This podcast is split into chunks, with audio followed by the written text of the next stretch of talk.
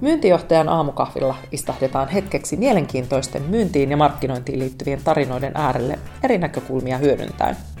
Mä olen Minna Ruusuvuori, myynti- ja markkinointijohtaja.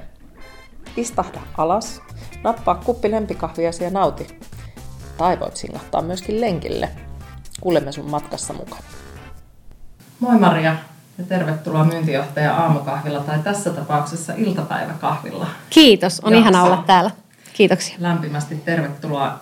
Hei, me istutaan tänään motivaatioasioiden äärellä ja, ja mä oon kutsunut sut tänne, koska sun tarina on ihan äärimmäisen inspiroiva ja mielenkiintoinen ja sä oot niin sädehtivä ja loistava persoona, että, että mä uskon, että sulla on paljon annettavaa kuulijoille ja, ja, ja niin kuin oman tarinasi kautta. Mahtavaa. Katsotaan, miten tästä tulee. Ihan olla täällä. Hei, aloitetaan siitä, että kerro, kuka on Maria Kuivinen? Hirveän pieni kysymys tähän alkuun. Hyvä.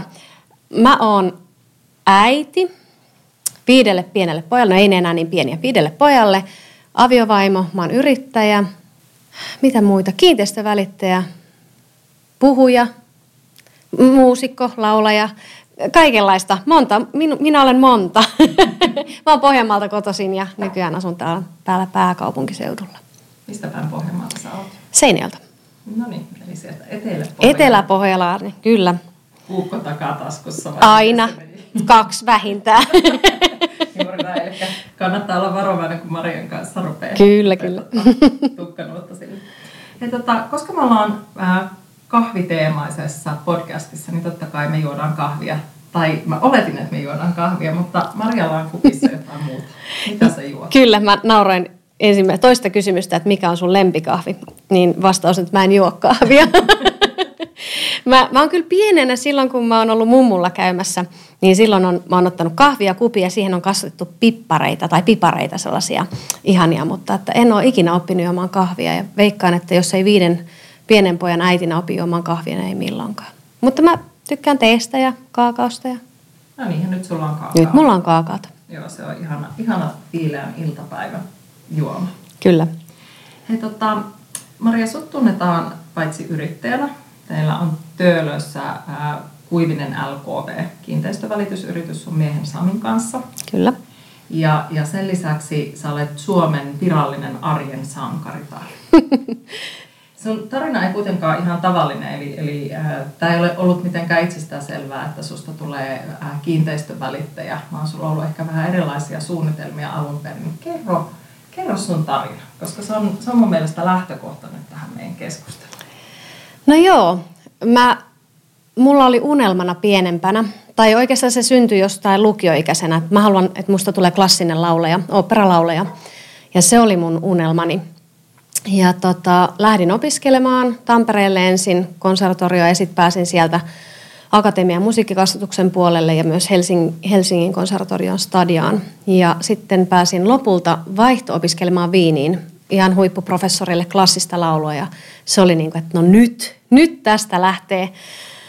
Ja oikeastaan musiikki on, mä aloitin viulunsoiton viisivuotiaana, niin musiikki on oikeastaan aina kulkenut mun elämässäni ja se on ollut hyvin vahva määrittä, määrittelijä myös mun identiteetille.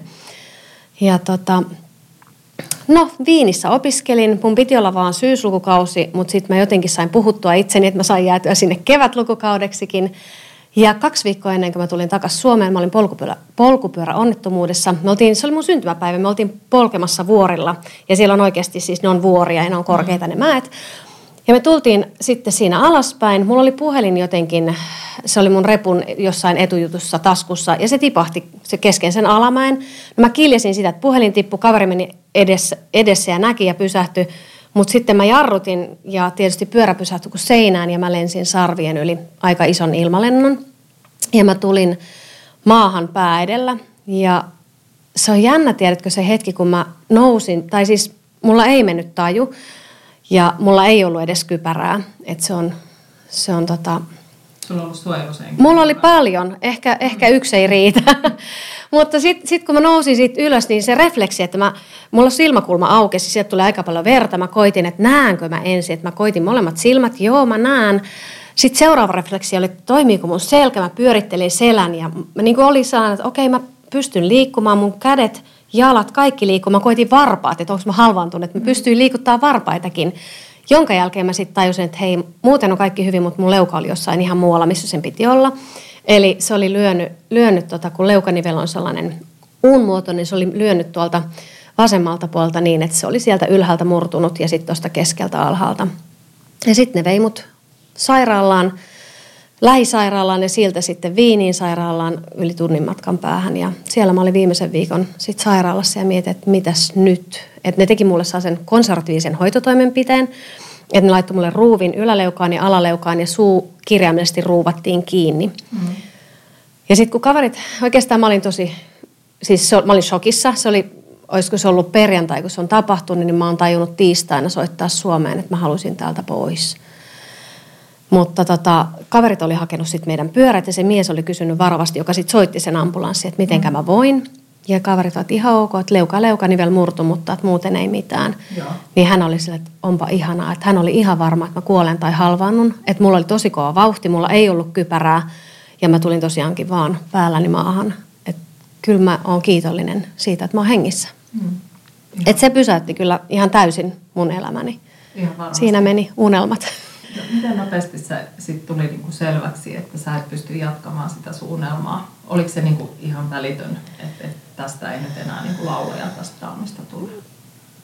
Kyllä mä jotenkin koin sen siinä hetkessä, että se oli niin, niin iso juttu, että mä jotenkin, mä olin sille, mulla oli jotenkin selkeänä, että okei, mun pitää keksiä jotain muuta. Mm. Tietysti mä olin siinä vaiheessa jo 30, vanha. hirveän vanha ja sitten, ja sitten kun tietää, että kilpailu musiikkialalla on tosi kovaa, niin sitten mä mietin, että, että mulla on, mä olin jo miettinyt sitä ennen, että, että lähtisinkö opiskelemaan lakia tai näin, mutta ne oli ollut sellaisia lähinnä ajatuksia, että no jos nyt sitten jotain muuta tähän rinnalle. Mm. Mutta se oli jotenkin mulle saan selkeä, että okei, tämä oli tässä, että mitä nyt. Enkä, enkä kyllä yhtään tiennyt, että mitä nyt. Et oli jotenkin mieli avoimena, että no okei, mä oon hengissä. Oikeastaan mulla oli suurin kiitollisuus siitä, että mä olen hengissä koska se ei ollut, se oli jotenkin, se, se vaan pysäytti. Se ei ollut itsestäänselvä ja se pysäytti mut tosi isosti. Mitä se muutti sun ajattelussa? Jos ajatellaan sitä Mariaa, joka tässä istuu tänään, josta me vielä puhutaan myöskin. mutta, mutta, tota, miten se mu- sen? Aika paljon, oikeastaan kaiken koska siihen mennessä mä olin aika kriittinen. Mä olin itselleni niin kuin muusikkona ja muutenkin mä olin tosi kriittinen itse, itseäni kohtaan ja muita kohtaan. Mä kiinnitin aika paljon huomiota epäkohtiin ja siihen, mikä ei ole hyvin ja kritisoin muita ja itseäni. Ja oikeastaan siitä alkoi sellainen iso prosessi, jonka ehkä pohjasanana voi olla kiitollisuus mm-hmm. elämästä ja että miettii siitä, että mikä on hyvin, koska on aina aina on sekä hyviä että huonoja asioita, on kolikolla on aina kääntöpuolensa, mutta se on meidän asia ja meidän valinta, minkälainen katsantakanta me otetaan, että mitä me päätetään huomioida.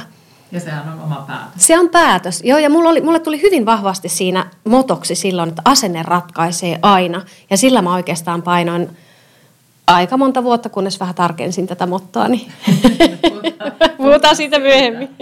No, sä sanoit, että henkisesti se vei pari vuotta se toipuminen, mutta sitten aika nopeasti kuitenkin fyysisesti. Fyysisesti Joo. mä pääsin niin kuin, kyllä mä pääsin siinä jo, en mä muista kävinkö mä silloin jo syksyllä sitten koittamassa laulua tuskin. Ehkä, ehkä siinä jo, jollain laulutunnilla saatoin käydä. Ja kyllä mä siis sen, sen suhteen, että laulaa pystyn, että 2014 tein sitten laulusta vielä diplomin mm. ja valmistuin sitten akatemialta. Et sain, sain sen tehtyä, mutta sitten se oli siinä vaiheessa jäänyt jo kumminkin rakkaaksi harrastukseksi. Just näin. Mutta hienoa, että sen ikään kuin päätös. Joo, kyllä se on ehkä tällaisia pohjalaisia sisua, että kyllä mikä on aloitettu, niin se viedään loppuun asti. Joo, juurikin näin. Mitä sitten tapahtui? No, mä olin avoimin mielin ja mietin, että, mitä, että mun on pakko löytää jotain töitä. No mun entisen viuluoppilaan isä, hän oli rakennustyömaalla töissä ja se oli siellä se sanoi, että no he tarvitsee kyllä niin räjäyttäjän apulaista sinne. Mä selvä, minä tulen. Olin rakennustyömaalla räjäyttäjän apulaisena ja mietin Mitä sitä. tekee räjäyttäjän apulainen? No laitetaan niitä, siellä on valmiit reijät, niin laitetaan niihin dynamiittia ja katsotaan, että ne on siellä tiukasti ja sit, sitten voidaan painaa sitä piippinappua. Ja, ja sitten mennään vähän väistetään ja sitten siellä konemiehet hoitaa loput. Ja Sellaista. Mutta sitten rupesi tulee syksyä, ne aamut oli aika vilposia ja kylmiä. Sitten mä ajattelin, että no, olisiko jotain muuta kumminkin. Ja, no kaveri oli silloin perustanut kiinteistövälitysyrityksen Suomeen. Ja se ovat, no lähde välittäjäksi. Käytiin kahvilla. Ja se ovat, lähde välittäjäksi. Mä että no en lähde. ei ole mun juttuni ollenkaan. No, hän sanoi, että mieti viikko. Mä sanoin, että selvä. Lupasin, kun en kehdannut sanoa, että en. Ja sitten mä mietin sitä, että se oli kumminkin, että mennään uudestaan viikon päästä lounalle. Mä että no joo, ilmanen lounas, mulla ei ole töitäkään oikein kunnolla. No miksei, lähdetään mm, vaan. ja tota, no mietin viikon, no käytännössä tarkoitti sitä, että mä yritin viikon etsiä ihan mitä tahansa muita töitä. Mm. Enkä löytänyt. Niin sitten mä sanoin, että no voin mä lähteä, että jos sä lupaat kouluttaa, niin voin lähteä katsomaan, että ei mulla ole mitään menetettävää tässä, että katsotaan. Että puhua mä osaan ihmisten kanssa, mä tuun toimia, mutta en mä välitysalasta tiedä yhtään mitään, että Joo. koulutatko? Ja hän lupasi kouluttaa. Ja hän koulutti. Ja hän koulutti. Se koulutus oli sitä, että hän tuli ensimmäiselle arviokäynnille, jonka mä olin itse soittanut itsemyyjästä. Hän tuli sinne mukaan ja siitä lähtien mä oon sitten tehnyt työni itse. Se oli tämä pikakoulutus. koulutus. oli siellä sitten ihan koulutusta muutakin, mutta se oli niinku käytännön kautta on tullut ja hyvin kantapään kautta opittua tämä työ. Se on yleensä paras. Se on hyvä koulu, kyllä. Kova koulu. Työntekijänsä opettaa. Juuri näin. No, mutta sitten sä rakastuit siihen kiinteistövälittämiseen tai ihmisiin, tai miten se Joo, siis mä ihastuin, mä Oikeastaan mä aika heti tajusin, että tämä on työ, mitä mä en ole ikinä Villemmissä unelmissa osannut ajatella, mutta tämä on ihan mun mittojeni mukaan tehty työ. Et mm. Jokainen päivä on erilainen, mä voin itse hallita sen, mitä mä teen ja ohjata itse niin kuin, omaa työntekoani ja asettaa omat aset, as, niin kuin, tavoitteet. Ja mä tykkäsin siitä, että mä saan olla ihmisten kanssa tekemisissä ja auttaa isoissa elämän ikään kuin murroskohdissa, koska asunnon vaihto liittyy aina lailla, lailla elämän murrokseen, että mm. joko muutetaan yhteen tai erilleen tai isompaa tai pienempää tai on kuolemantapauksia. Ja tota, mä mietin silloin aluksi, että kuinka kauan mä tykkään tästä, että mä olin joka päivä tosi innoissani, kun mä pääsin töihin. Joo. Ja sitten vielä kahdenkin vuoden jälkeen mietin, että kuinkahan kauan tämä vielä kestää. Että vieläkö mä tykkään. Ja kyllä mun täytyy sanoa, että näin 12 vuoden jälkeen niin edelleenkin mulla on se sama fiilis, että mä tykkään työstäni. Että tämä on mun unelmatyö. Ja sä oot toki saanut siihen ympärille sen yrittäjyyden myös. Kyllä. erinäköistä. Se on erinäköistä, mutta että kyllä se ikään kuin perustyökuva on aika, aika samaa ja sellaista ihmisten kohtaamista ja läsnäolemista. Mutta että nautin edelleen. Että se on tosi hieno kuulla. Ja sä menestyit myös hyvin. Eli kun nauttii, niin saa korjata aika mukavia makeita hedelmiä. No kyllä siinä, siis silloin mä aloitin 2007, niin 2008 meni pankit Jenkkilässä nurin. Ja silloin syyskuusta joulukuuhun ei tehty yhtään ainutta kauppaa. Mä olin silloin päättänyt, kun mä lähdin alalle, että okei, kaksi vuotta mä katon. Kun mä kysyin, että kauan tässä kestää, että tietää, että onko musta tähän, mm. niin Pomo sanoi, että pari vuotta. Mä selvä. No mä olin ollut vuoden alalla, sitten tyssäs markkina täysin ja mä olin että no mitäs mä nyt teen. Mä muistan yhden näytön, mä olin Lapilahden kadulla pienessä kaksiossa ja sinne ei taaskaan tullut ketään. Mä mietin, että okei, mulla on viisi myytävää kohdetta, että jos mulla olisi vaikka 25, niin todennäköistä, että se kauppa niin natsaisi johonkin niistä, niin se olisi mm. paljon suurempi. Sitten mä vaan rupesin ihan tosi säännöllisesti soittamaan itsemyyjille – Eli ihmisille, joilla, jotka itse haluaa myydä asuntonsa ja mä olin niin kuin koirastakin alempi. Ja kumminkin sain sieltä sitten myytäviä. mä tein tosi, mulla oli iso myyntivarasto, mulla oli lähes 30 asuntoa silloin. Ja sitten kun lama niin sanotusti loppui silloin 2009, kaikki asunnot rupesi mennä kaupaksi. Mm-hmm. Ja silloin, siinä vuonna mut palkittiin koko meidän kansainvälisen tai Suomen yrityksen niin parhaana työntekijänä. Että olin Suomen Remaxin ykkönen silloin ja seuraavana vuonna myös. Eli se kova työ kantoi sitten Joo, kyllä. Ja se oli nimenomaan hyvin pitkäjänteistä, että et ei se ollut silleen fiiliksellä. Sitten vaan mentiin ja soitettiin, että mä olin päättänyt itselle, että mä soitan kymmenen puhelua tai niin, että mä saan yhden hankintakäynnin tai arviokäynnin. Ja sitten mm. mä tein sitä vaan toistiin, niin mä että kyllä se pakko ruveta jossain vaiheessa näkymään. Ja kyllä se sitten rupesi näkymäänkin. Missä vaiheessa te perustitte sitten oma yrityksen? Meillä oli oma yritys, tai on ollut koko ajan oma yritys taustalla. Mm. Et me ollaan siinä vaiheessa, kun kun aloitettiinkin, niin silloin oli toiminimi hetken aikaa, mutta meillä on ollut aina isojen brändien alla oma yritys. Ja sitten ihan virallisesti laitettiin omalla nimellä oleva yritys niin 2017, eli kymmenen vuotta sen jälkeen, kun aloitin. Ja silloin äh, sun mies Sami Joo. siirtyi myös? No itse asiassa Sami tuli jo 2009, että se oli pari vuotta okay. mun jälkeen, että hän, hän katsoi, just tänään juteltiin siitä, hän sanoi, että kat, katso sitä, kun vaimo tekee työtä ja totesi, että jos se pärjää, niin kyllä hänkin pärjää. Että hän oli kartiosoittokunnassa trumpetistina ja sitten päätti antaa eläkeviran pois ja lähteä välitystöihin. Ja ei ole varmasti myöskään katunut Ei, on tykännyt äärettömän paljon. Että on ollut sopiva. Ja jo moni kysyykin, että miten ihmeestä voitte tehdä töitä yhdessä, että niin kuin aviomiehen kanssa. Mä tiedätkö, että mulla on ihan paras kollega. Että meillä, meillä, me ollaan hyvin erilaisia, mutta me täydennetään toisiamme. Se on tosi suuri rikkaus tehdä töitä Ihan varmasti. yhdessä. Että ei, se on meille niin kuin hyvä juttu. Mutta hei kerro, äh, jos palataan vielä tähän sun tarinaan, niin sä oot myös ollut Suomi Leipoo-sarjassa. Kyllä, Ja koko Suomi on- Leipoo, Ja, kyllä. so- ja, ja tota, tehnyt huikeita luomuksia siellä ja, ja sulla on ollut siis Marian kakkupuoti. Herkkupuoti, Herkkupuoti myöskin. Missä vaiheessa tämä on tapahtunut? No silloin kun meidän e- esikoinen Akseli oli, jotain olisiko vuosia, seitsemän kuukautta ja tuplat oli kolme kuukautta, ei kun mitä, no ne on, niillä on puolitoista vuotta väli, mutta Akseli oli vajaa kaksi ja tuplat oli vajaa puoli vuotta. Niin tota, mä olin kotona, mä totesin, että mä en enää voi käydä näytöillä, kun kolmen lapsen rahtaaminen, kävelemättömän lapsen rahtaaminen näytöille on hankalaa. Mutta sitten mä ajattelin, että en mä nyt voi vaan kotona olla. Ja sitten mä ajattelin, että no jotain mä nyt tässä voin tehdä. Ja mä oon aina rakastanut leipomista, niin mä ajattelin, no hei, että mä voisin ruveta tekemään kakkuja tilauksesta. Ja sitten mä, sit mä vaan tein Marian herkkupuodin kotisivut ja blogin perustin. Ja sitten mä rupesin tekemään tilauksesta fantasiakakkuja. Eli mä tein kaikkia sokerimassasta, kaikkia koristeita ja muita. Ja en mä tiedä, kyllä näin jälkeenpäin, kun on miettinyt, niin vikahan ei tarvi olla suuri, kun se on päässä. Et mulla, siis mä en tiedä, mistä mulla on se energia ollut. Ja kyllä kaikki ihmettelee kysyä, että siis mitä, että sä oot kotona kolmen alle kaksivuotiaan kanssa ja sä teet tilauskakkuja. Et miksi ja miten mm. ja millä ajalla ja millä energialla. Ja oon, no mutta kun ei mulla muutakaan tekemistä. Onko se niin, että, että kun Asterixissa on tämä, ähm, onko se nyt, mikä sitä iso kaveri nyt onkaan, joka tipahti sinne, Ob- onko se ei- Ob- Obelix? joka tipahti sinne pataan, jolla ei supervoimat, niin sä oot tipahtanut johonkin pataan, josta on saanut superenergiaa. Joku energiapata. Kyllä mun kaverit sanoo, että sulla on neljän naisen energia, että sä oot ihan pöliä. Että, mutta kyllä mä, mä oon tehnyt aina paljon, mulla on ollut aina paljon energiaa. Et, ehkä se on, se, on synnyinlahja. Sitten se on se, että kun mun aivot ei ihan oikeasti, ne ei tarjoa sitä vaihtoehtoa, että mä en jaksa tai mä en pysty, mm. vaan, vaan ne, ne miettii aina sen kautta, että no miten tämän saisi järjestymään. Mm. Et kyllä se, kyllä se, on, se on ihana rikkaus, mutta kyllä siinä pitää olla varovainenkin, koska sitten taas on, on myös kulmana se, että voi kuluttaa itsensä loppuun. Että senkin olen tehnyt kyllä aikoinaan. Mutta sä et nyt enää leivo kakkuja. En, nyt mä en enää leivo kakkuja. Kyllä mä silloin, silloin 2014 mä kävin siellä koko Suomi leipoissa, sen jälkeen mä tein vielä niitä.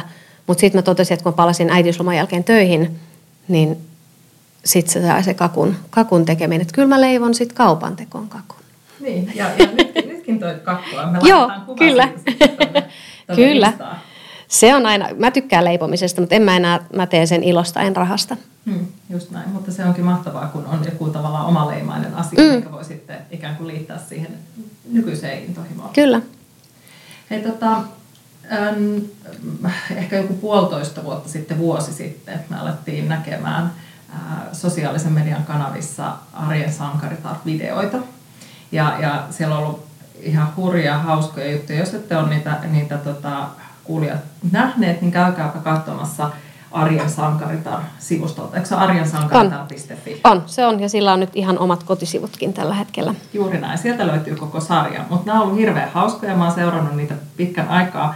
Ää, ja, ja osin senkin takia, että kun mä tunsin ja tiesin sut, tai mä itse asiassa tiesin sut mieheni kautta, koska meidän miehemme ovat taas olleet samoissa t- töissä. Samit ovat olleet kaartissa. Täällä, täällä, nyt, nyt täällä rajahti. Talo, jossa istumme vielä on pystyssä. Mahtavaa. Niin, niin tota, seurasin, rupesin seuraamaan sitä, koska ne oli niin valtavan positiivisia ja energisiä ja, ja toi tavallaan niin kuin, ei pelkästään niin kuin kiinteistövälitysmaailmaan, mutta tietyllä tavalla siihen äitiyteen ja työssäkäyvään äitiyteen ja siihen, siihen, niin kuin, siihen atmosfääriin ää, tosi paljon raikkautta ja positiivisuutta. Ja sä oot saanut tosi paljon seuraajia ja positiivista palautetta näistä ja, ja tämä on vienyt nyt sut siihen pisteeseen, että, että sä oot tuolla MySpeakerissä puhujana myös. Kyllä, se on ollut, se puhuja, puhuja-asia on ollut oikeastaan, se on ollut reilu kymmenen vuotta mulla jotenkin alitajuisesti unelmana, mutta mä en oikein tiennyt, että mitenkä ja mitenkä lähteä viemään ja mistä mä puhun. Mm-hmm. Ja mulla on tietysti aina ollut se niin kuin, hyvin vahvana ilo, energia ja rohkaisu. Ne on niin kuin mua lähellä ja rakkaus tietysti, mutta että se ilo on ennen kaikkea tosi lähellä sydäntä. Mutta sitten mä oon miettinyt, että no mitä näistä nyt puhua, että niinku, nämä on jotenkin niin itsestäänselviä asioita itselle. No sitten mä kaveri rohkas, oikeastaan keväällä tuli viikon aikana neljän ihmisen kautta, että hei, että niin puhujakeikat, puhujakeikat puheeksi ja sitten puhuin, että mä oon miettinyt tätä ja mä sain rohkaisua jokaiselta, että totta kai sun pitää lähteä, ehdottomasti menet ja menet. Ja no sitten mä soitin MySpeakerille Kialle ja mä, no mä voisin tulla puhumaan, että mä sain suosituksen, että mm. miten on. Ja sitten sovittiin elokuulle tapaaminen ja juteltiin siinä ja Kiia että joo, ehdottomasti, että tänne, että joo, mä laitan tähän, että motivaatio puhuja. Mä olin se, että ihan oikeasti, että vau. Että idea ja unelma oli ollut, mutta mä en oikein tiennyt, että mitä ja miten. Ja sitten oikeita ihmisiä sattu kohdalle. Joo. Niin se oli, se oli tosi suuri rohkaisu. Ja nyt sulla on ollut ensimmäinen puhujakeikka sitten Joo, mä kävin puhumassa tuolla Meetings and Events-tapahtumassa vanhassa satamassa MySpeakerin lavalla ja se oli mahtava kokemus. Sillä tuli sellainen, tiedätkö, kun aina kun on ollut muusikkona lavalla, niin on miettinyt niin kuin joko keikan aikana tai sen jälkeen niin jotenkin, että no mitenkä nyt meni ja oliko nyt vokaalit ja konsonantit ja kaikki oikein ja oliko se äänensävy ja sitä. On ollut tosi kriittinen itselleen. Mm. Ja nyt oli ihan eri. Mä nautin. Mä olin siellä ja mä nautin. Ja mä tiedän, että on vielä paljon asioita, mitä mä voin puhujana oppia, mutta se, että mä nautin ja se oli, niin, se oli ihanaa. Puhutaan siitäkin vielä myöhemmin, koska Maria voi sitten myös tilata äh, puhumaan erilaisiin tilaisuuksiin. Mutta oikeastaan niin kun, kun mä kysyin tuossa aikaisemmin, että, että mikä on muokannut sen, sen, tai miten se Maria on muodostunut, mm. joka tänä päivänä tässä istuu, niin onhan se sun matka nyt aika huikea, minkä sä oot tässä matkan varrella käynyt. Ja, ja sitten vielä se, että, että sä saat tehdä äh, viiden lapsen äitinä puolisosi kanssa unelmatyötä ja, ja käydä puhumassa ja, ja inspiroida ja innostaa ihmisiä, niin miltä se susta tuntuu tänä päivänä, kun sä ajattelet tätä ikään kuin sitä hetkeä, kun se pyörä stoppasi ja sä lensit sen tangon yli ja nyt sitten ollaan tässä? Ensimmäisenä nousee aivan äärettömän suuri kiitollisuus siitä, että tietyllä lailla mä koin, että mut pysäytettiin. Mä koin, että mut pysäytettiin tosi vahvasti ja kun on kovapäinen ja jääräpäinen, niin pysäytyskin pitää olla astetta suurempi. Mm. Se kiitollisuus on ehkä se kaikista suurin. Ja sitten toinen, että, että kun on auki ja avoinna, tiedätkö, itse sille maailmalle ja niille mahdollisuuksille ja, ja ajattelee positiivisuuden, positiivisuuden kautta asioita – niin sitä ei ikinä uskokaan, minne elämä saattaa viedä. Ja mä jotenkin luotan siihen, että asioilla on, se on oikeastaan, että asioilla on tapana järjestyä, niin silloin, silloin on sellainen suuri luottamus siihen, että nämä asiat on isommissa käsissä, että ne vaan järjestyy. Onko tämä ollut sitten semmoinen, joka on, on myös auttanut siinä, siinä matkan varrella, koska on varmaan tullut hetkiä, että voisi luovuttaa? Niin onko tämä tavallaan ää, ajatus kantanut siinä, että sä oot jaksanut aina avata niitä uusia ovia ja halunnut avata niitä uusia ovia ja olla sinnikäs? No kyllä se on ollut varmaan se tietyllä lailla usko siihen, että asioilla on tapana järjestyä, mutta sitten se, että joskus pitää vaan tehdä, tiedätkö, pitää vaan tehdä järjestelmällisesti, pitkäjänteisesti töitä. Ei todellakaan ole mikään tullut helpolla. Hmm että töitä on tehty ja sitten se, että jos ulkopuolelta joku katsoo, että no helppohan ton on, niin tervetuloa vaan samoihin kenkiin, että en suosittele. Että se aina pitää muistaa se, että mitä ehkä sosiaalinen media tai muualla, mitä se näyttää, niin se ei välttämättä ole se koko todellisuus. Eikä edes puolikas siitä. Mutta se, että pitkäjänteisesti ja sitten sit jos on joku sään, tiedätkö, jos on joku unelma, niin jotenkin luottaa siihen ja uskoa siihen, mennä, mennä rohkeasti sitä kohti ja luottaa siihen, että ne oikeat ovet avautuu oikeaan aikaan. Niin kyllä, kyllä se, ja sitten mulla oli silloin, kun mä lähdin välittäjäksi, niin mulla oli se ajatus silloin vajaa kolmekymppisenä, kolmekymppisenä hyvä ihminen, että asenne ratkaisee aina. Mm.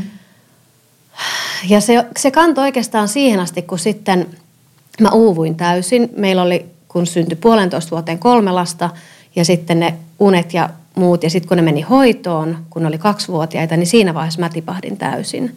Okay. Ja, ja mä mietin, kun mä olin koko ajan siihen asti mennyt sillä asenteella, että asenne ratkaisee aina. Ja sitten kun se ei enää vaan toiminut, niin mä, mä niin kuin, mun oli pakko ruveta miettimään, että mikä tässä on niin kuin vialla. Ja siinä vaiheessa löytyi tietyllä lailla se läsnäolo ja armollisuus itseä kohtaan. Ja myös se, että joo, asenne ratkaisee, mutta se hyvä asenne, se vaatii hyviä voimavaroja. Eli se, ei, se pelkällä asenteella ei vaadi, vaan pitää olla hyvät voimavarat. Ihan perusasioita, se uni, ruoka ja itse oma hyvinvointi, niin ne on kaikista tärkeimmät asiat. Mitä silloin tapahtui? Oliko se vaan niin totaalinen väsymys vai, vai miten, miten sä koit sen uupumuksen? Ei silloin varmaan mitään erityistä tapahtunut. Et silloin pojat meni hoitoon ja sitten sit, niin ehkä tuli sään pieni hengähdystauko itselle. Mm. Ja sitten se väsy iski päälle. Ihan se tuli tosi isosti. Et mä muistan syyskuusta joulukuuhun mä olin tietyllä lailla, mä olin kyllä töissä, mutta mä olin suuren osan ajasta mä olin kotona sohvalla makasin tai itkin, että mä olin niin uupunut. Mm. Ja mä kävin kyllä lääkärissä ja, ja sain, sain ohjeita, että mitä pitäisi tehdä ja näin. Todettiin muistaakseni, olisiko ollut keskivaikea masennus tai jotain, mutta sitten se jäi siihen, että mä vaan että mä aloitan pienin askelin. Ja siitä oikeastaan, siitä ikään kuin pohjakosketuksesta tuli juuri se, että pieniä ilonpisaroita. Mm. Että et ei elämä, elämässä tapahtuu hyviä isoja asioita. Välillä on lapsen syntymä, mutta no okei, mä oon saanut nauttia viidestä lapsen syntymästä, tai ostetaan uusi koti. Mutta ne on niin isoja asioita, niitä tapahtuu niin harvoin, mutta joka päivä tapahtuu jotakin ihanaa, jotakin pientä ihanaa, ja niistä, niitä mä rupesin niinku tarkoituksenmukaisesti oikeasti etsimään ja keräämään, ja se oikeasti auttoi jaksamaan. Semmoinen, mikä, kun mainitsit tuosta puhujauran alusta, mikä, mikä tota, mulla herätti huomioon, kun sä sanoit, että sä, sä koitat niitä merkkejä tuli ja sä itse soitit sinne. Tämä mm. on hyvin usein, että ihmiset jotenkin odottaa, että asiat tapahtuu, mutta aika monessa kohdassa sä olet itse pistänyt sen kiven liikkeelle ja vierimään. Niin, niin mä mietin sitä, kun puhuttiin tästä, tästä ikään kuin luovuttamisesta ja, ja, tai se, sitä, että et ole luovuttanut. Mm. Ja tervetuloa, että ei ole ollut helppo matka, mutta sä oot itse avannut niitä ovia ihan tietoisesti ja mennyt tieto, tiettyä ää, pistettä kohti. Onko sulla ollut suunnitelma siihen vai, vai onko ne ollut ikään kuin, että se on vaan kumuloitunut se polku niin sanotusti? No toi puhuja-asian suhteen, niin mä muistan, mulla heräsi jo silloin oikeasti varmaan 2009 jossain Nordic Business Forumissa, joka oli vielä Jyväskylässä. Mulle tuli hirveä palo ja sellainen niin kuin palo sisälle, että jes mä haluan ja mä haluan tehdä ja mennä. Ja, ja sitten mulle saa olla, että mut mutta mitä mä teen? Et mä tiesin, että mun on unelmatyö, se kiinteistövälitys, mutta se ei ole se, mikä tämä palo on. Mm-hmm. Ja oikeastaan se on, niinku, se, on vienyt, se on vienyt aikaansa kypsyä ja löytää se. Ja sitten siitä vähitellen syntyi arjen sankaritar ja sitten mihinkä se on vienyt. Että sen, sen tavoite on tuoda iloa, energiaa ja rohkaisua arkeen. Ja se on oikeastaan, sitten se on hauska, kun se on ollut mun tavoite. Ja sitten se palaute, mitä mä saan ihmisiltä, niin mä saan juuri sitä palautetta, mitä ihmiset on saaneet. Mä oon sieltä, wow, mahtavaa. mahtavaa. Ja kyllä se on ihan totta, että, että mä uskon siihen, että jos, jos sulle tulee joku unelma tai idea itselle, niin ei se, ei se tule sillä, että sä oot vaan kotisohvalla ja odotat, että se tuodaan sun sun eteen se, että jos sulle tulee se idea, niin sit sun pitää lähteä tekemään, ei väkisillä, mutta tehdä jotain asioita sen eteen ja katsoa, mitkä aukeaa. Et mä en ikinä usko siihen, että pitää puskea ja runnoa jotain läpi, vaan se, että sä teet, minkä on sun osas tehtävä, ja sitten se joko toimii tai ei. Ja joskus se voi viedä pidemmän aikaa, ja joskus lyhyemmän aikaa, mutta et kyllä mä uskon siihen, että aktiivisesti pitää myös itse tehdä asioita, että mm. ei, ei ne tule valmiina tarjottimella eteen. Just näin. Tota, itse asiassa tämä seuraava kysymys liittyykin tähän, eli, eli miten se, kun sä sanoit, että sä oot sieltä niin kun ajatelua lähes alusta asti, eli sieltä kolmekymppisestä, milloin ihminen nyt sitten on, on alussa tai lopussa ja, ja valmis, mutta ää, oikeastaan sieltä asti, että asenne merkitsee. Niin Kyllä. Minkälainen merkitys sillä sun asenteella on ollut sun menestyksessä? Mä luulen, että se on oikeastaan suurin, koska – kun elämä tuo vastaan kaikenlaisia tilanteita, ei kaikki ole kivoja, mutta se, että mitenkä niistä pääsee eteenpäin mm-hmm. ja mitenkä ne ottaa, että näkeekö ne, että on paljon ongelmia vai onko paljon kasvun mahdollisuuksia esimerkiksi. Niin kuin tämä 2008-2009. Niin, kyllä. Se oli kasvun mahdollisuus ja se, että et, mutta kyllä se loppupeleissä se asenne vaan ratkaisee, että se, että luovutatko sä ja sanot, että ei tästä tule mitään, vai ootko sille, että okei, tämä on ehkä vähän haasteellisempi keissi, että katsotaan, miten tämä järjestyy. Mutta että kyllä se asenne vaikuttaa tosi paljon kaikkeen. Kyllä se on mulla se kantava asia edelleenkin, mutta nyt tajuaa myös sen syvyyden siinä, että se ei ole vaan se asenne, vaan se vaatii ne hyvät voimavarat, tu- tukiverkot ja kaikki muut. Joo, ja, ja oikeastaan nyt kun ollaan tämmöisessä niin kuin myynnin pöydässä, mitä, mitä sunkin työ siis syvimmältä olemukseltaan on ihan joka päivä, niin se, että, että, että välillä asiat onnistuu, välillä ne ei onnistu, mm. mutta se, että, että, että eteenpäin täytyy mennä koko ajan. Se on ihan totta. Ja kyllä mä muistan, että aiemmin, jos joku toimeksianto menikin ohi, että mä en saanut sitä, niin mä olin niin tosi vihanen ja mua ärsytti. Mutta nyt mä jotenkin luotan siihen ihan sokeasti, että hei, että oikeat ihmiset, ne tulee mun kohdalle ja mä pystyn auttaa oikeita ihmisiä. Että ei kaikki välttämättä, ei, ei niin kuin matchaa, mutta se on ihan okei. Okay. Mm. Ja, ja niin kuin tietyllä lailla myös antaa armoa itselleen siinä, että ei soimaa, että jos nyt joku, joku menikin toiselle ja toinen tarjosi halvemmalla tai jotain muuta. Mä uskon siihen, että ne oikeat tulee just mulle ja mä pystyn palvella juuri niitä oikeita asiakkaita. Uskot sä, että, että on myöskin osin semmoista niin kokemuksen tuomaa viisautta ja, ja tavallaan niin kuin iän tuomaa armollisuutta vai?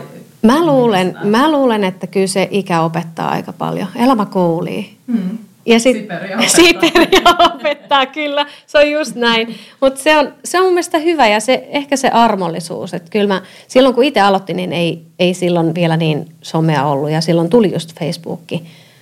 Mutta että ei silloin tullut paukuteltua siellä. Siellä. Elämä vailetti. Elämä eletti, eikä sitä nyt kauheasti somessa kerrottu, mitä siellä on tapahtunut. Mutta se on muuttunut. Markkina on muuttunut tosi paljon.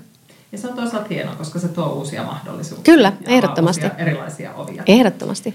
Tota, palataan vielä siihen positiivisuuteen, niin, niin miten sä, niin kun sanoin sulle, että, että oot sä tippunut tämmöisen niin energiakattilaan tai, Joo, tai on.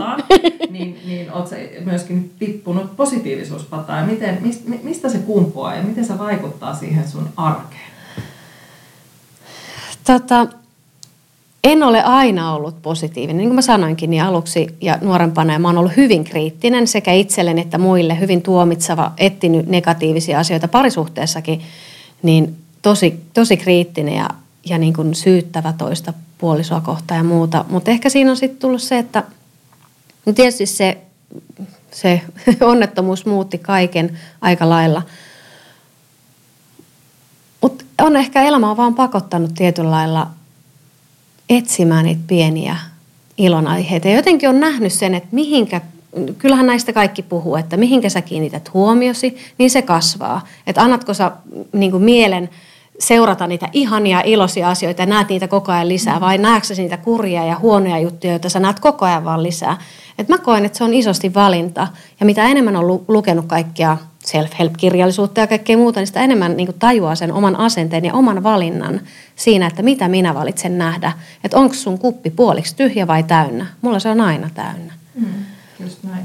Et kyllä se on, se on oma valinta ja ei, ei ole sitä, että elämä olisi aina ihanaa. Mä oon aika usein väsynyt, väsynyt tai, tai meillä tapellaan tosi paljon, että pojat koulii sitä mun pinnaani ihan hirveästi ja se paukkuu ihan menneen ja tullen. Mutta siltikin, siltikin siinä kaikessa niin aina voi yrittää ja kaivaa sen positiivisuuden. Mä muistan, isä kertoi aikanaan tarina, että kun oli sellainen nainen, joka, joka aina keksi pojastansa hyviä positiivisia asioita ja, ja sitten, sitten kerran se poika jäi luokalle ja sitten ne naapurit jo ilkku, että no mitähän se siitä keksii hyvää. Ja sitten se oli sanonut, että niin, arvatkaas mitä, meidän poika oli kaikista paras luokalle jääneistä. Ja jotenkin mulla on jäänyt se jotenkin mieleen, että niin aina voi löytää jokaisesta pienestä hetkestä – sen hyvän ja positiivisen asian. Ja oikeasti niin kun sanotaanko, että näin ruuhkavuosien aikana äitinä, yrittäjänä, palikoita on ilmassa tosi paljon koko ajan ja jaksaminen mennään koko ajan äärirajoilla, niin siinä oikeastaan se läsnäolo ja hetkessä eläminen, että ei yritäkään elää huomista päivää tänään, vaan yrittää elää tässä ja nyt niin kun tämän hetken, kun mä olen nyt tässä, niin mä olen tässä sun kanssa juttelemassa. Ja sen jälkeen tulee mitä tulee, mutta ettei mene siinä, että okei nyt mun tästä sen jälkeen vielä olla tuolla ja sitten tehdä tämä ja sitten se ja toi, vaan on tässä. Ja niin nauttii. sit nauttii siitä ja sitten, että ei ole ikinä kiire minnekään. Just näin.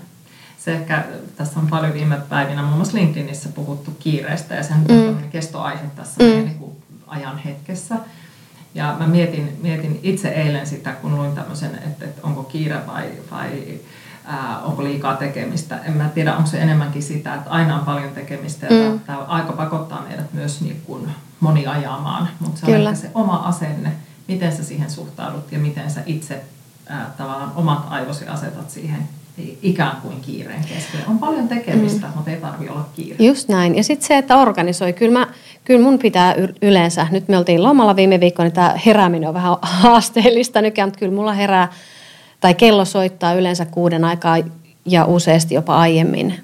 Et mä nousen aiemmin, että mä oon hereillä ja valmiina jo siinä vaiheessa, kun pitää perhettä herättää ja lapsia kouluun laittaa ja muuta. Et se ennakointi on toinen, mikä auttaa siihen, mm. että suunnittelee ajoissa, mitä pitää tehdä, ettei tuu sitä kiirettä, koska aina sitten on näinkin isossa perhekombossa, niin on aika monta liikkuvaa palasta. Mm. Niin, niin. Tietyllä tavalla asenne tarvitsee myös sinne sen organisoinnin Or- kyllä, taustalle. kyllä, vahvasti pitää organisoida ja varsinkin mitä enemmän liikkuvia palasia. Että kyllä meillä on ihan viikoittaiset ruokalistat, siis ihan pieniä käytännön arjen juttuja, mitä pitää tehdä, et, jotka auttaa sitten siinä arjessa jaksamisessa. Näin kun itse edustaa toimijaa, joka rakentaa verkkokauppoja, niin ostatteko te ruokaa kotiin verkosta vai käyttekö te ihan perinteisesti ruokakaupassa? Me ollaan kyllä aika perinteisesti käyty ihan, ihan lähimmässä Lidlissä. Et se, on, se on oikeastaan sellainen, että yleensä tehdään isommat ostokset kerran viikossa ja sitten tankataan maitoa. Maitoa meillä menee yllättävän paljon. Sitä varmasti menee, voi kuvitella viisi poikaa. Joo, ne kyllä juo aika reippaasti. Jossain vaiheessa teillä menee sitä 20 litraa. Kyllä, ja hei tiedätkö mitä, sitä saa mitä tilaa. Mä oon aina toivonut, että olisi ihan, tai mä oon toivonut, että olisi kiva, että olisi joskus vaikka bed and breakfast, että saisi tehdä ja leipoa ja kaikkea. Nyt mä huomaan sen, että meillä rupeaa menemään siihen, että meillä on se mm, bed and breakfast 24-7. nyt mä saan tehdä ja ruokaa ja jätkät syö ja mitä se nyt tulee olemaan vielä muutaman vuoden päästä. Niin. Ihan mahtavaa. Mutta tässäkin niin, niin se on varmasti ilo saada on. kasvattaa sitä omaa perhettä. On. Ne on ihan huipputyyppejä. Vaikka ne niinku, en olisi oikeastaan ikinä uskonut, minkä määrän rakkautta lapset voi tuoda, että se on aivan älytöntä. Ja se, että se lisääntyy, mitä enemmän niitä on, että jokaista rakastaa aivan älyttömän paljon. Mutta kyllä ne sitä pinnaakin venyttää tosi paljon. Että se on sellaista kasvua. Joo, mä meinasin, meinasin tässä kysyäkin, että onko sulla aina hyvä päivä, mutta mä itse todistin yhtä meidän puhelua, ei kun ei ollut niin hyvä päivä. Ei mulla läheskään aina hyvä päivä. Mutta se toisaalta sai mut hymyilemään, koska, koska tota, me ollaan kaikki inhimillisiä. Kyllä. Ja, ja välillä sitten sattuu näitä, jotta voi taas aurinko paistaa. On. Ja siis mä, mä uskon, että kaikilla on tarkoituksensa, että en mä suotta ole käynyt klassisen musiikin koulutusta, että mulla kyllä ääni riittää. Jos pitää joskus vähän karjasta lujempaa, niin se riittää. Ja se lähtee. lähtee kyllä ja pojat kuulee. Tuosta tota, positiivisuudesta ja siitä, miten sä sanoit hyvin, että pitää päättää myös tiettyjä asioita mm. ja päättää olla myös positiivinen. Kyllä. Niin, niin ähm, mä oon myös seurannut, kun sä oot miehesi kanssa käynyt, käynyt tota, avioliittoleirillä. Kyllä. Että olette päättäneet myös pitää siitä teidän liitosta huolta ja ehkä työkaveruudesta, Kyllä. työystävyydestä huolta. Niin, niin kerro siitä, miten pitkään te olette ää, käynyt ja, ja mitä se on sulle tuonut sun elämään? Me ollaan menty naimisiin 2004 ja 2006 me, me oltiin ensimmäisen kerran käytiin Pieksämällä. Se oli silloin ää, ton Namika järjestämä avioliittoleiri. Nykyään se on parempi avioliitto ry. Mm-hmm. Ja tota, ihmeteltiin silloin, että ihmisillä on kauhean paljon ongelmia, että jännää, että on kaiken maailman, siis hirveästi ongelmia ja pettämisiä ja kaikkea, että hohojakaan. No ei meilläkään mikään helppo alku ollut, mutta no sitten vuoden, vuoden päästä sit kun oli mun pyöräonnettomuus tai polkupyöräonnettomuus, niin silloin me tultiin leirille sillä ajatuksella, että katsotaan, että jatketaanko yhdessä vai laitetaanko me lusikat erikseen. Mm. Et meillä oli ihan tosi, tosi vakava aviokriisin paikka siinä niin kun sen mun onnettomuuden lisäksi, mutta siinä oli paljon muutakin taustalla. Ja silloin päätettiin, että jatketaan yhdessä. Ja mä oon äärimmäisen kiitollinen siitä. Ei ole ei ollut helppoja niin kuin päätöksiä vuosien aikana. Ja se, on, se päätös on täytynyt tehdä kerta kerran jälkeen uudelleen. Mutta näin, sanotaanko, että jos mä olisin luovuttanut, olisi ollut, monesti olisi ollut helpompi luovuttaa, kuin jatkaa yhdessä. Mm. Että kyllä se on vaatinut tosi, tosi päättäväistä ja pitkäänteistä työtä, että on jatkanut yhdessä. Mutta nyt täytyy sanoa, että mä oon niin kiitollinen, että voi, voi mitä oisinkaan jättänyt ja mistä oisinkaan luopunut – jos olisi jättänyt pelin kesken. Mm. Et se vaatii paljon työtä, mutta sit mä en usko, että se välttämättä se puolisot vaihtamalla paranee, koska se, mistä sä et pääse pakoon, oot sinä itse. Juuri näin. Ja kyllä se oikeastaan, niin kuin mä sanoinkin, että mun asenne on muuttunut myös siinä tosi paljon. Että sekin on, silloin suuri vaikutus, miten sä puhut puolisostasi. Ja jos teillä on joku kärhämä, niin selvitätkö sä sen puolison kanssa vai rupeatko sä puhua siitä jonkun toisen kanssa, että kun se tollaa ja tollaa ja tollaa tekee. Mm. Vai otatko sä itse oikeasti aikuisena vastuun siitä omista tunteistasi ja selvität ne asiat ja kerrot, että e- ei sitä, että sä teet tolle ja tolle, vaan että musta tuntuu tältä ja tältä. Just niin siinä on, se on ollut meille siis nämä avioliittoleirit, ne on pelastanut meidän avioliiton Ja me ollaan kauhean kiitollisia, että me ollaan käyty siellä ja ollaan aktiivisesti toiminnassa mukana. Että lämpimästi voin suositella, vaikka kuuntelee, kuulostaa, että avioliittoleiri, mutta se oli hauska, kun meidän pojat oli, siitä varmaan pari vuotta sitten, niin, niin toisella meni, olisiko silloin ollut mennyt sitten joku ranne tai joku murtunut, ei näitä enää muista, mutta me oltiin sitten sitä kipsaamassa kumminkin. Ja sitten se kysyi, että no, mitäs pojilla on kesälomasuunnitelmia? Mm. Ja sitten ne molemmat pienet, tai niitä oli kaksi siinä mukana, niin me mennään avioliittoleirille. sitten se oli, se oli vähän ihmeessä. Siellä on siis, se on myös suuri se lastenleiri samaan aikaan, että siellä on lapsille tapahtumaa samaan Kyllä, aikaan.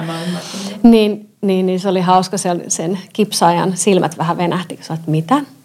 Mä, niin sitten mä selitin, niin se on siellä lastenleiri kanssa, että mutta kyllä, mä oon sitä mieltä, että parisuhteeseen kannattaa satsata. Ja liian monet suhteet nykyään, niin ne päättyy siihen, että no kun me kasvettiin erilleen. Mm. Ja se on, ihan, se on ihan normaali. Ihmiset kasvaa erilleen, jos ei ne tietoisesti päätä kasvaa yhteen. Mm, Puutarhaakin hoidetaan niin. Kyllä, että... kyllä, ja se vaatii työtä. Ja ei se aina kiva ole, eläiskään aina. Mutta sitten taas kyllä se, se, on elämää. se on elämää ja sitten se, se tuo jotain ihan erilaista perspektiiviä sitten kaikkeen. Just näin. Ja jos ei ole sateisia päiviä, niin ei enää aurinkoisiakaan tai ei osaa niitä mm, Kyllä, se on just näin. Hei, tota, jos miettii nyt tätä päivää, niin, niin sä olet yrittäjä, sä olet äiti, sä olet blogaaja, sä olet asennevaikuttaja ja, ja tota, me ollaan puhuttu jo siitä energiasta ää, ja, ja tavallaan siitä, siitä niin kuin suunnitelmallisuudesta. Mutta jos sun pitäisi antaa nyt kaikille meille, mä, viit, mä en halua olla kuulijat mitenkään niin kuin, ää, sukupuolirasisti tässä, mutta nyt kaikille meille työssä käyville aktiivisille naisille vinkkejä siitä, että miten sen ajan saa riittämään. Anna semmoinen vinkkivitonen. Vinkkivitonen. Jaa, pitää erätä aamulla aikaisin. Ei, tota, Kyllä mä sanoisin, että se suunnitelmallisuus on tosi tärkeä asia. Ja sitten se, että minkä voi tänään tehdä, niin ei jätä huomiseksi. Että tehdä niitä asioita sitä mukaan, kun ne tulee. Mutta oikeastaan se suunnitelmallisuus on oikein. Mulla oikeasti, mä muistan, kun sisko teki sellaisia ää, niitä viikkoruokatauluja ja mä olin se, että okei, mikäs toi on. Niin sitten mä että no pitää nyt koittaa, kun se niin hehkutti, että se oli mm. hyvä juttu. Niin sitten mä testasin ja se oli oikeasti se vapauttaa energiaa, kun tietää. Mä saatan tehdä jo ruuat etukäteen tai tai muuta. Että pienissä asioissa, kun, kun on vähän ennalta liikkeellä, niin se auttaa. Mutta kaikista tärkein mun mielestä on kaiken keskellä, kun pitää itsestään huolta. Miten kun... sä pidät itsestäsi huolta? Mä käyn kävelemässä. Mä kävin kuntosella pitkään, tai nyt syksyllä ja kesällä ja keväällä, mutta sitten mä totesin, että nyt mä tarvin enemmän sitä luonnossa, luonnossa olemista ja liikkumista, että mulla on aamulenkit. Mä käyn muutaman kerran viikossa, saatan käydä aamulla ja mun se aika mulla, milloin mä menen, niin se on yleensä kuudesta seitsemään, Joo. koska silloin perhe vielä nukkuu ja se ei, mä jotenkin ajattelen, ehkä tässäkin on tällaista, että äitinä mä en voi viedä mitään muuta aikaa, että mä menen silloin, kun se ei häiritse ketään. Mm. Mutta sitten siinä on myös se, että sit mä oon jo hereillä ja mä oon jo valmiina ennen kuin muut on. Ja sitten tietysti ihan perusasiat, mä menen tosi aikaisin nukkumaan. Mä pyrin oikeasti menemään yhdeksän aikaan nukkumaan, että mä saan, mun uni on vielä aika pätkittäistä, mm-hmm. johtuen itsestäni ja lapsista. niin sitten mä pyrin, että mä saan tarpeeksi unta, että mä en valvo ikinä myöhään, että mä pystyn heräämään sitten kuudelta tai ennen. Ja sitten se, että on se ruokailun säännöllisyys. Et hyvin, hyvin pieniä asioita, mutta se, että jos ei pidä itsestään huolta, niin ei voi, ei voi hyvin, eikä silloin voi lapset eikä puoliso eikä kukaan minun lähellä oleva hyvin. Mutta pienistä asioista tulee isoja asioita. Tosi pienistä asioista. Just tällaista, että juon vettä ja sitten teen, teen itselleni viherpirtelän aamulla ja ja tänäänkin aamulla mulla oli sanonut, että mä tarvin sen aurinko, aurinkopiirtelön. En ole pitkään, mutta pitkään aikaa tehnyt. Mutta siis mulla oli appelsiini, mä tein mahustimella yhden appelsiinin, yhden porkkanan, porkkanan inkiväriä kurkumaa. Se oli oikein niin kuin hohtavan oranssi. Ja sitten se oli sellainen, se oli siis, se herätti sisältä. Se oli ihanaa. Tällaisia pieniä juttuja. Just näin, mutta se on kaikessa, mitä, mitä tehdään. On, on se myyntiä tai... Mm tai on se markkinointia, ihan tätä meidän niin kuin arkista bisnestä, tai on se niiden lasten kanssa olemista, ei ne ole isoja asioita. Niin kuin sä sanoit, että, että voi olla loma kerran vuodessa Kyllä. Tai, tai kaksi kertaa vuodessa, mm. mutta ne on niitä isoja juttuja. Niinpä. Mutta ne pienet asiat ratkaisee ja ne pienet ilot joka päivä. Kyllä, se on just näin. Että et muistaa iloita ja kun niitä pieniä asioita löytyy aina, me yleensä poikienkin kanssa illalla, kun ne tulee mun sänkyyn ja nyt mä oon lukenut, ruvennut lukemaan niille sellaista kirjaa kuin Elämän peli. Voi että suosittelen, lukekaa nyt ihme. Se on hyvin pieni, jotain sata sivua saan tosi. Okei, okay. mistä se kertoo? Siis elämän lainalaisuuksista. Onkohan mulla se mukanakin? Ei, se on mun toisessa kir- laukussa, joka on autossa. Mutta siis siinä on, siinä on monia elämän periaatteita, miten asiat menee. Mm. Se pohjautuu, se on, pohjautuu raamattuun, mutta se on kirjoitettu silleen niin kuin jär, järkitajuisesti ja se on, se on äärettömän hyvä. Suosittelen lukemaan.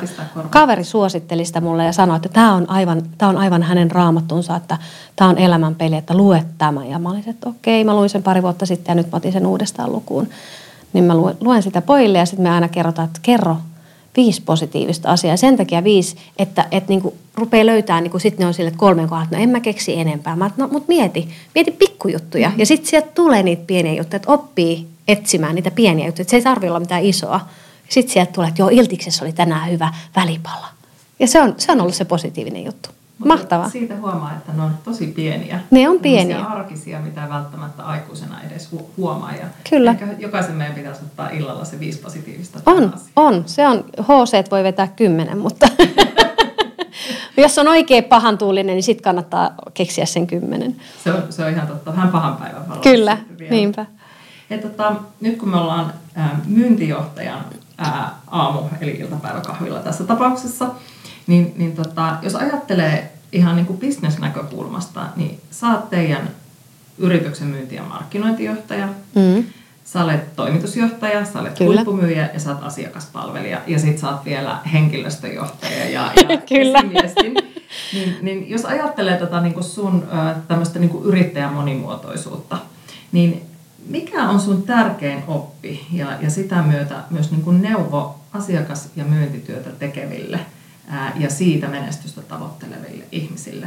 Koska mä toivon, että tätä varmasti kuuntelee moni, joka tekee myyntityötä tai toimii myyntijohtajana tai markkinointijohtajana tai yrittäjänä, onpahan mitä vaan, mm. niin aina meillä on siellä se asiakas.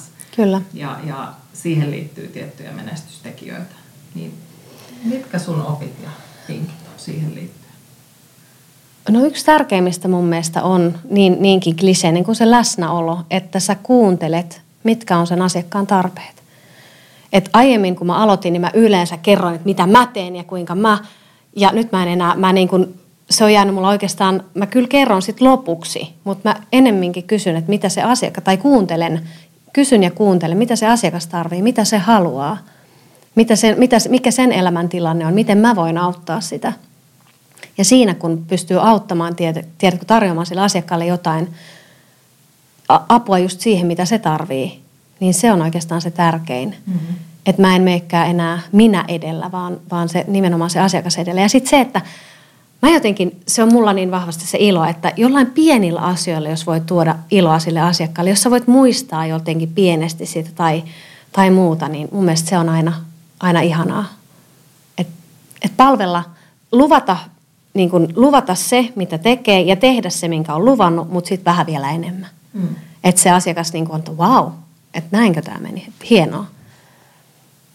Mutta että, se on aika, no on aika isoja asioita. Niin, niin siinä, oikeastaan ne. Ja sitten se, että ei, ei asiakaskaan oikeastaan halua, tota, ei se halua tietää kuinka hyvä sä oot. Mm. Ei sitä välttämättä kiinnosta se, vaan kuinka sä voit auttaa sitä. Ja kuinka se, mit, mitä, niin kuin, miten sä voit ratkaista sen ongelman, mikä sillä ehkä on. Ja kyllä oikeastaan se aitous, oo oikeasti, ole oma itsesi, mm. se välittyy. Se on, se on tosi tärkeää, se välittyy kaikesta läpi. Joo, jossain, kun mä itse olen tutkinut asiakaskokemusta, niin muistan ikuisesti tämmöisen lauseen, joku suurista yritysjohtajista sen on sanonut, mutta et, et asiakas ei ole kiinnostunut siitä, mitä sä teet, ennen kuin hän huomaa, että sä välität. Mm, Sulla kyllä. pitää olla se aito kiinnostus siihen ihmiseen. Mm. On ja siis mulla on ollut pitkään jo mun, mun mottona tuolla, että sydämeltään aito välittäjä ja oikeastaan se vaan vahvistuu. Että mä oon jotenkin tosi kiitollinen siitä, että saa olla isoissa elämäntilanteissa palan matkaa mukana. Ja oikeasti siinä tulee oltua terapeuttina välillä ja kuunneltua ja kannettua ja rohkaistua tosi vahvasti, että hei, nämä asiat menee just niin kuin niiden pitääkin. Että ihan oikeaan aikaan ja paikkaan, että luota siihen, että asialla, asiat kyllä järjestyy. Ja monesti asiakkaat kiittävät, että kiitos, että ihanaa, että meinasi se oma usko loppua, mutta että kyllä ne järjestyy. Eli sun motto? No kyllä, motto on se, että asioilla on tapana järjestyä. Ja sydämeltään aito. Joo, kyllä, sitäkin olen. Sitäkin olen vahvasti. Hei Maria, ihan tuhannesti kiitos. On ollut ilo saada jutella sun kanssa tässä iltapäivässä, olla hetki läsnä tässä hetkessä. Tämä on ollut ihan mahtavaa. Ja, ja tota, kaikille, jotka ette ole Mariaa tavannut, kattokaa kuvia, koska hänen silmänsä säihkyy. Hän, hän nauraa silmiin saakka ja se on ihan, ihan mahtava piirre ihmisissä. Kiitos ihan kyynel silmäkulmassa. Meillä on tosi kiva. Kiitos, on ollut aivan ihana olla täällä. Oot ihan huipputyyppi. Aivan mahtava, on ollut ilo tutustua. Kiitos. Kiitos samoin. Ja, ja tota, ää, se, mitä minun piti vielä sanoa Mariasta, niin tosiaan pyytäkää hänet puhumaan, kun tarvitte sellaista henkilöä, joka voi saada sen huoneen, huoneen ää, säihkymään ja ihmiselle hyvän asenteen, niin Maria kannattaa kutsua paikalle. Ja tosiaan sieltä arjensankar.fi, sieltä löytyy tietoa. Kyllä mun numerokin löytyy joka paikasta, saa soittaa. Nimenomaan kannattaa soittaa. Välittäjälle kannattaa Kyllä. soittaa joka tapauksessa mutta myöskin puhujakeikkalaisille. Kyllä. Kiitos, oli ihanaa ja, ja tota, varmaan kuulijat huomasittekin jossain vaiheessa täällä räjähti. Katsoimme juuri, talot ovat edelleen pystyssä, täällä Uhu. rakennetaan. Kyllä. Marjalle lisää myytävää. Kyllä, toivotaan näin. Mutta kiitos ja iloa kiitos. päivääsi. Kiitos. Kiitos kun kuuntelit. Ilo oli mun puolella. Palautetta saa heittää myyntijohtajan aamukahvilla et gmail.com. Kuulemisiin! Thank you. Thank you.